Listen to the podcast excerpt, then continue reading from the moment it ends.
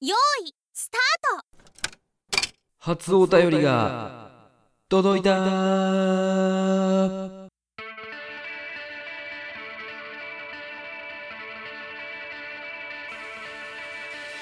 どうもこんにちは、一人しゃべりです。このラジオは静岡在住のアラサー独身男性がたった一人でぶちかますフリースタイル雑談ラジオでございます。えーこの番組はですね、皆様に笑顔を届けたい、癒しを与えたいなどの建前はございません。気持ちよく喋りたいという僕の願望のみでお送りする自己満足全開のラジオになっております。えーそれをね、皆さんが聞いてくれたら幸いというスタイルでございますということで、あの、僕はですね、えー結構このラジオを収録するタイミングっていうのがですね限られているんですけれどもまあその中でもし万が一収録できなかった場合のためにまあ1日に12本まあ2本以上か2本以上収録することがあるんですね、まあ、つまり何が言いたいかっていうと、えーストックがあるんですよ。要は取りだめているものがあるんですよね、まあ、なのでまあ取ったものは取った順に、えー基本的には出していこうというスタイルなんですけれども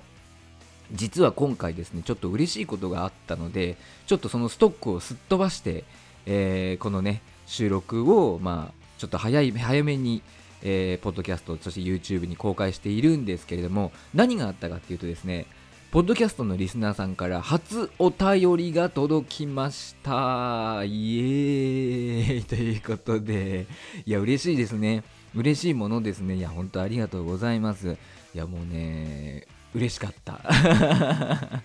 いやただただ嬉しかったです。あとですねあの YouTube の方で聞いてくれてるですねもう僕の Twitter のフォロワーさんからですね、えーこんな話題ぜひ話してくださいっていうですねえー内容、内容、質問というか、そういうのもね、実はたくさんいただきまして、その、たくさんというか、たくさんの方からいただいたというか、そのフォロワーさんね、えーから、一人の方から、こんな感じの話題どうですかっていうのをね、たくさん提案していただきまして、もうこれもすごい嬉しくて、こちらもね、ぜひぜひちょっと回答していきたいなと思っておりますのでですね、今回は、初、祝初お便り会ということで喋っていきたいと思いますので、えー皆様お付き合いいただけると幸いです。よろしくお願いします。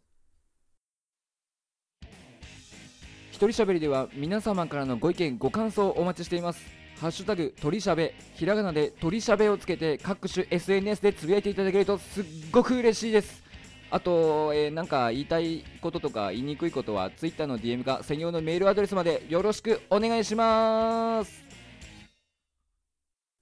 はい、というわけで、早速お便りを紹介していきたいなと思うんですけれども、まずね、ちょっと申し訳ないなと思ったのが、結構僕 Google フォームを作りましたっていうね、話を、まあ、前回、前々回あたりからしていたんですけれども、よくわからなくてですね、実は作ってなかったっていうね、作りましたと言って作っていなかったんですよ。だからもし、Google フォームからだったら送りたいなっていう人がね、まあ、まもし、もしですよ、いたら申し訳なかったなって思います。で、ちなみに作りましたんで、え今回から、えそちらも、そちらへのリンクも貼っておきたいと思います。というわけでですね、いただいた、えーメッセージ、えーお便り紹介したいと思います。なんて言ったらいいのかなこれ。ラジオネームって言ったらいいのかなうわ、言うと恥ずかしいな、なんか。自分でちょっとラジオネームってね、言うのちょっと恥ずかしいんですけれども、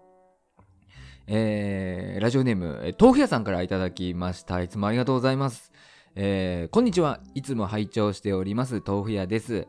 えー突然ですが、ムッツリスケベのアロンさんへお聞きしたいことがあり、筆を取った次第です。ムッツリスケベっていうのはね、僕が前回、えーお話ししましたね。えー誰がムッツリスケベやつってね。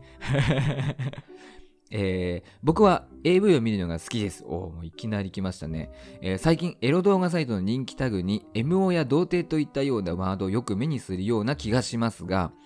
これは世の中の世の男たちが童貞や草食系に偏っているということなのでしょうか？だとしたら大変由々しき事態だと思いますが、アロンさんはどのようにお考えでしょうか？また差し支えなければどのようなジャンルのエロ動画がお好きかも教えていただけますと幸いです。ちなみに僕は筆下ろし物が好きです。ということで、ありがとうございます。嬉しいです。こういうね、こういうお便り嬉しいですね。本当になんかこう、僕の人間性というか、まあ、僕の、うん趣味趣向というか、まあ、そういうところを、うまくついてきてくれるような内容ですごく嬉しいんですけれども、えーじゃまずですね、えっと、最近のこの MO で童貞というワードがよく目にするで、この世の中の男性が、えー、童貞や総称権に偏っていることだとしたら、それとても有識時代だと思いますっていうことに対してなんですけれども、うーん、これどうなんですかね？その、作品に対する多分興味だと思うんですよ。その MO 童貞っていうね、ワードを多分こうね、エロ動画サイトで検索して、それを見ている子が多い、見ている人が多いっていうとこだと思うんですけれども、なんだろうな、僕自身はこのワードを検索することは今はないです。今はないんですよ。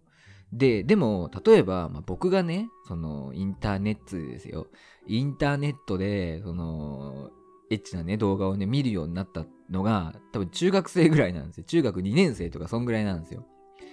その時って、結構、ちょっとこういう、なんて言うんですかね、あの、地上物というか、なんかこう、女性優位の、なんか、作品っていうのにすごく、うん、まあ、惹かれたというか、すごく好きだったんですよね。で、それが、うん、いつぐらい前だろうな、二十歳ぐらい、まあ、ちょっと大人になるまでは続きました、その感覚が。でなんでかってちょっと考えると、ある意味こう非日常というか、普段そんな人って周りにいないじゃないですか。なんかこうちょっとエッチなことを積極的にしてくる女性なんて普段周りにいないわけじゃないですか。まあ消極的にしてくるってどういうことなのかって話なんですけど、そういう人がいないので、まあある意味そういう非日常的なものを求めていくのかなと、うん、いうふうに僕は考えます。だから別に、うん、童貞や草食系に偏っているっていうその理由としては、まあ非日常的なものを求める若い子たちそれこそ中学生高校生くらいの子たちが増えてるんじゃないのかなっていうふうに僕は思いますだから何て言うんだろうな、うん、まあその草食系とかそのねよく言うじゃないですか童貞の子が多い多くなってるとか、まあ、それはもちろんあるんですけれどもこのあくまでこの作品に対してはうん年齢層がちょっと下がってるっていうのが一つ原因じゃないのかなって僕は思います。それこそ今スマホで見れちゃうわけじゃないですか。でも中学生、高校生持ってると思うんですよ。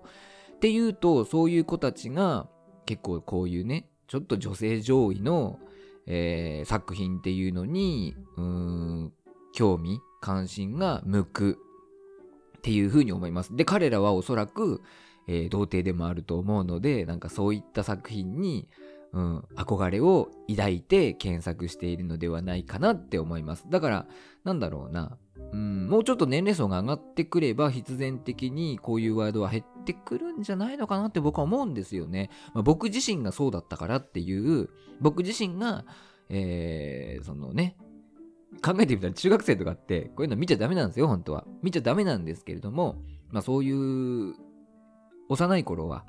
うん、こういうちょっと女性上位の作品、地上物っていうんですか？そういうのに、うん、惹かれていたけど、だんだんだんだん年齢を重ねるごとに、まあいろんなジャンルがを見るようになっていったっていうことを考えると、まあ若い子たちが多く見ているから、こういうタグ、MO や童貞といったタグが、えー、検索されることが多くなったんじゃないのかなと僕は思います。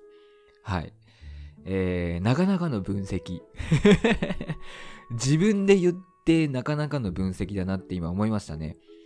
はい。で、また差し支えなければどのようなジャンルのエロ動画がお好きですか？っていうことなんですけれども、で、えちなみに東京さんは筆下ろし物が好きですっていうことでね、がっつり童貞ものってことですね、これね。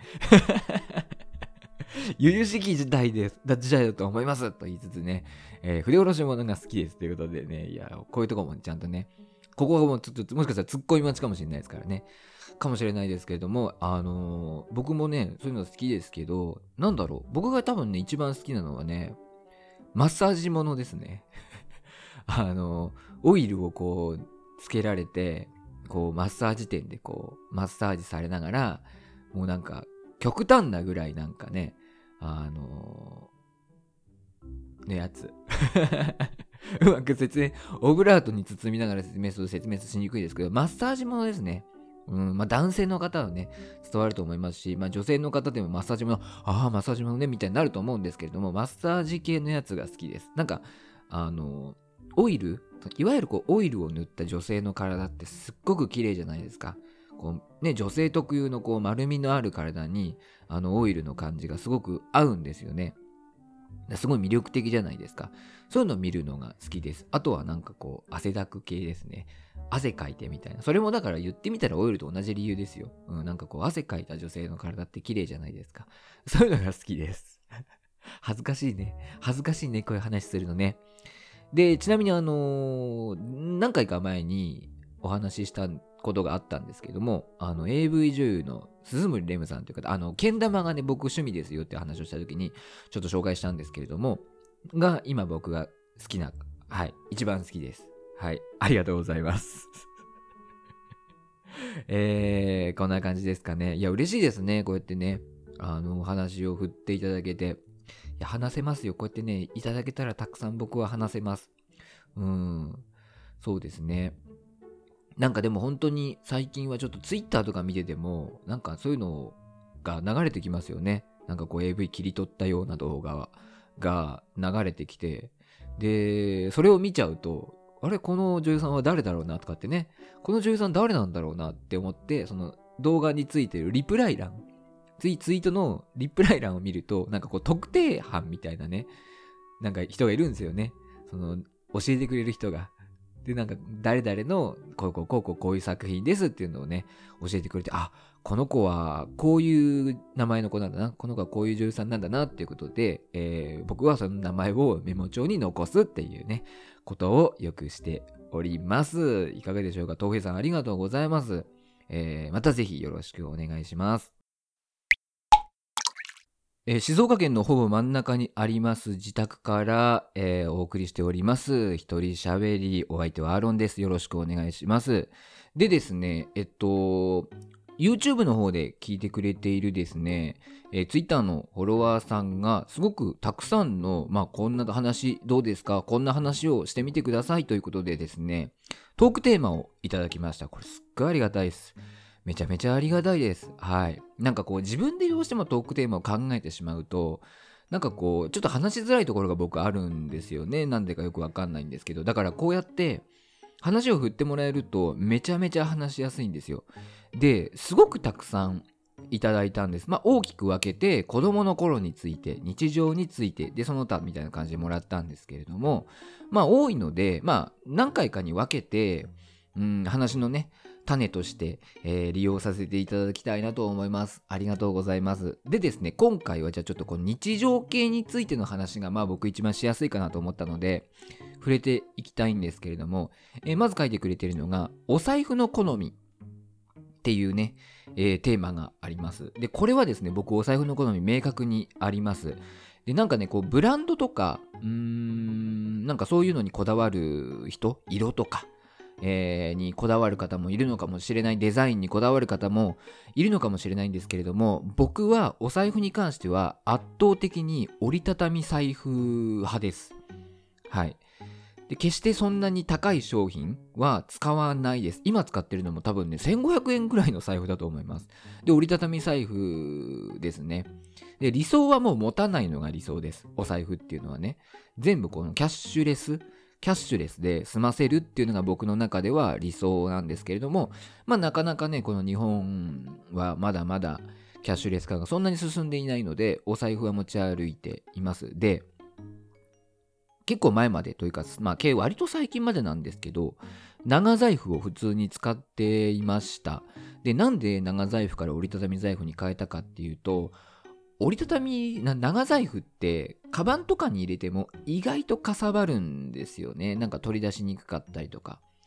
でポケットに入れるとまあはみ出るじゃないですか。ではみ出るからこう後ろポケットに入れると人混み歩くのめちゃめちゃ不安だし前ポケットに入れたらすっごい格好悪くなっちゃうしでまあコートのポケットとかにね入れればギリ入るんですけどまあそれでもちょっとはみ出ちゃったりとかするとかあるんですよね。だから長財布って僕の中ではまあうーんお札を折らずに入れられるというところと、まあ、カードですよね。カードをたくさん入れられるっていうメリットしかないなって思ったんですよ。でも僕別にお札を折れていいしカードもそんなにたくさんというかまあ多くても4枚ぐらいしか持たないのでそういう意味では長財布のメリットって全くないなと思ってまあ割とそこそこのいいお財布を使っていたんですけれどもうんそれをまあもうね、別のところ、別のとこに置いたってなんだ？それはもうやめて、折りたたみ財布を、えー購入しまして、それを今使っています。だから財布の好みに関しては、特にデザインとかブランドには全くこだわりはないんですけれども、折りたたみの方がいいですし、僕は持たないことが理想だと思っています。はい。えーじゃあ次に、えーいただいたもう一つのお話題がですね、洋服のこだわりということで、えー服に関しても僕は、えーデザイン、まあデザインはちょっとこだわるってことはありますね。まあブランドとかは全然気にしません。よくわからないです、正直ブランドとかは。で、デザインに関しても、まあ僕正直ファッションに関する、うん、センスみたいなものがないので、もう無地。あとシンプルですね。まあシンプルなものが好きです。で、色はまあ黒か白かみたいな感じですね。うん。あんまりね、なんかちょっと派手な色とか派手なデザインを着るとおかしくなるんですよ、僕。なんかおかしいなっていう方に行ってしまうんですよね。やっぱそこはこうセンスのバランス感覚がないからだと思うんですけども、そういうバランス感覚がないので、もう、例えば夏だったら、うん、T シャツ、白 T1 枚とか、えー冬だったら、まあ、黒いパーカー、白いパーカーとかって、まあ、僕パ、パーカーが好きなので、パーカーよく着るんですけども、まあ、黒のパーカー、白のパーカー、うん、っていうのを、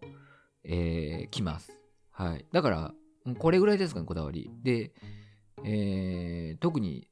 うん、っていうのは、なんか、こういうブランドがいいとか、うん、はないです。だからパーカーが好き。夏場だったら T シャツが好き。みたいな感じですかね。あと、重ね着が苦手なので、重ね着は極力したくない。枚数はそんなに何枚も着たくないっていう風に、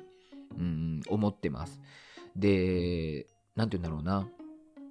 だ先ほどシンプルなね、ものが好きって言いましたけど、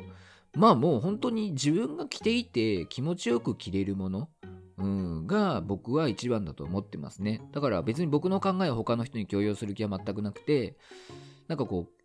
服を、この服を着るとテンション上がるなとかっていうのは皆さんあると思うんですよ。そういうのを着ればいいと思いますし、僕はそれがすごくまあ着やすいもの、パーカー着て楽だなって思いながら着ているので、まあそれが一番僕にとっては楽な、テンションが上がる服なので、それを着ています。うん。あんまきっちりしたのはやっぱ好きじゃないですね。かっちりしたのは苦手です。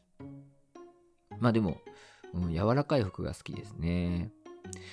えーで、次にいただいたお話がですね、朝起きてから家を出るまでの流れなんですが、これは僕ですね、特に、まあ、いわゆるモーニングルーティーンってやつですよね。うん。モーニングルーティーンってやつです。多分ね、これね、僕、この収録をしている前に撮ったやつで、まあ、取りだめていたものがあって、それがちょっと好きな YouTube チャンネルについて話すよっていうね、あのーやつなんですよ。多分これの次に投稿しますんで、ちょっとよかったら聞いていただきたいなと思うんですけれども、まあ、モーニングルーティンについてね、ちょっと触れているんですよね。でですね、まあ、僕のモーニング、朝のこう、家を出るまでの流れなんですけども、起きたら歯を磨いて、えー歯を磨いてから水をコップ2杯飲みます。で、顔を洗って、えー着替えて出かけるって感じですね。家出るって感じですね。うん、特に目立ったことはないですね。あ、でも、そっか、朝ごはんを、だから、食べますよ。うん。あの、水飲んでから朝ごはんを食べます。で、前まで朝ごはんを食べないっていう風にしていたんですけど、最近はちゃんと食べていますね。まあ、食べるって言っても、バナナ2本とか、えー食パン1枚とか、そういう感じです。うん。あんまりがっつりは食べないです。あんま食べるとなんかお腹痛くなっちゃうんですよね。だからあんま食べないんですけれども、うん。水飲んだ後に食べてます。で、え服着替えて家を出るっていう感じですね。朝に関しては。うん。そんな感じです。特になんかこれといって変わったことはないですね。ちょっとこう、人に言えるように僕こういうことしてますよ、みたいな。うん。感じです。まあ余裕を持って起きてますけど、なんかをするほど世の余裕は持たないで起きてます。うん。えー、あ、なんかこれ、今ね、ちょっと質問の次の質問が見えたんですけども、キャッシュレス活用しているかっていう話題なんですけれども、先ほどもね、お財布を持たないのが理想だってことなんですけど、僕はキャッシュレスは、まあ割と、割とというか、まあ、全然すごく活用しているわけじゃないんですけれども、いわゆるこう、キャッシュレスアプリ、PayPay とか、LINEPay とかは使ってますね。あと auPay っていう au のね、やつも使ってます。うん。そんな感じですかね。あんまりカードは使わないですね。うん。こう、キャッシュレスアプリを主に使ってます。一番使ってるのは多分 PayPay かなって思いますね。うん。なんか、よくこう還元とかやってるじゃないですか。何パーセント還元みたいな。あんまりそういうのは気にしてないです。はい。あの、20%還元と PayPay のね、あの、やつやってますったりとかしますけど、あんまそういうのは気にせない、しないで、期間と、キャンペーンとかね、使ってます。ただ PayPay が使いやすいだけですね。で、次の話題。好きなコンビニということで、まあ僕自身別にコンビニに対するこだわりはないんですよね。ただまあ、うちの近くにはセブンイレブンもあるし、ローソンもあるし、ファミリーマートも実はあって、うん、全部基本的には行くんですけれども、まあ強いて言うならファミリーマートが一番僕は雰囲気というか好きですね。なんかこう、例えばコーヒーが好きとか多分皆さんあると思うんですけど、僕はそういうのをうん、あんまり意識をしていないんですけども、なんとなく雰囲気がファミリーマートの方が好きですね。まあ、今あんまり食べなくなりましたけど、あのコンビニのね、食べ物、なんていうの、お惣菜という、お惣菜じゃねえな、お惣菜って言わないね、コンビニの弁お弁当とかあるじゃないですか。あの辺のコーナーに関しては、うん、ファミリーマートが一番充実していたなって思います。最近食べなくなったんですけどね。で、セブンイレブンに関しては、僕ね、あの小学生の頃にセブンイレブンの匂いがすごく苦手でっていうのがあってまあ別に今はね何ともないんですけどもまあそのイメージでちょっとセブンイレブンに対しては少しだけ苦手意識があるかもしれません。うんそんな感じですね。いやありがたいですね。こういう質問。意外とね意外と話せるっていうね。じゃあもう一個ぐらいいこうかな。えー、っとどうしよう。実質のレイアウトですか？まあ、僕は、あの、実家住みなんですよ。実家で暮らしているんですけれども、実質に関しては、えー何もないです。あの、なんて言うんだろうな。僕が、なんかこう、買ってきて置いてるっていうインテリアが、実はなくて、あの、僕がね、あの、一人暮らしをしていた時期に、この、今の実家が建て替えたんですよ。で、その時に、あの、まあ、うちの両親っていうのは基本的に物を片付けられない性格なんですけど、あいらないものというか、不要なものを全部その僕の自実となるとであろう場所に詰め込んだんですね。だ物置にしてたんですよ。で、僕が実家に帰ってくることになって、まあその物置を僕が整理整頓というか、まあなんとかね、こういろいろ片付けて、僕の人間がね、一人入れるようなスペースを作ったわけなんですね。で、まあその時の、まあ、名残というか、その時に僕が残したものとして、まあタンスであったりとか、えー机ですね。っていうのが残っています。で、僕としてはあんまり物を置きたくなくて、ぶっちゃけこのタンスとか机も、あのもう捨てちゃってもいいんですけど、どうやって、そのね、2階なんですけど、どうやって2階まで運んだかがわからないって言って、あのどうやって捨てればいいかがわからないんですよね。どうやって外に持ち出せばいいかが。なので、まあ、それがめんどくさくて、まあでも、タンスとかをね、まあ、有効活用するかと思って、一応置いてます。でも、本当はね、何もない部屋にしたいんですね、僕はね。まあ、でも、あの、実家なんで、別にいいかなと思って。そんなに自分のね、理想はああかを、ああだこうだ言うことでもないなと思って、まあ一応その、まあ机に関してもね、タンスに関してももうすっごい古いんですよ。でも昔のやつってすごいですね。あの、もう50年以上前、そのうちの父親がもう60過ぎなんですけども、その父親が物心ついた時にはあったっていうものなんですよ。タンスも机も。だからもう、50、少なくとも50年以上、60年近くはあるものなんですけれども、未だどっかこう、抜けてるとか、そういうこともなく、まあ、僕がね、こう、例えば机だったら、うっかりこう、膝がバーンって当たっちゃったりするんですよ。でも全然動じることなく、えー、しっかりしてるので、すごいですよね。昔のものって木で作ってあるんですけど、すごく強いなと思って。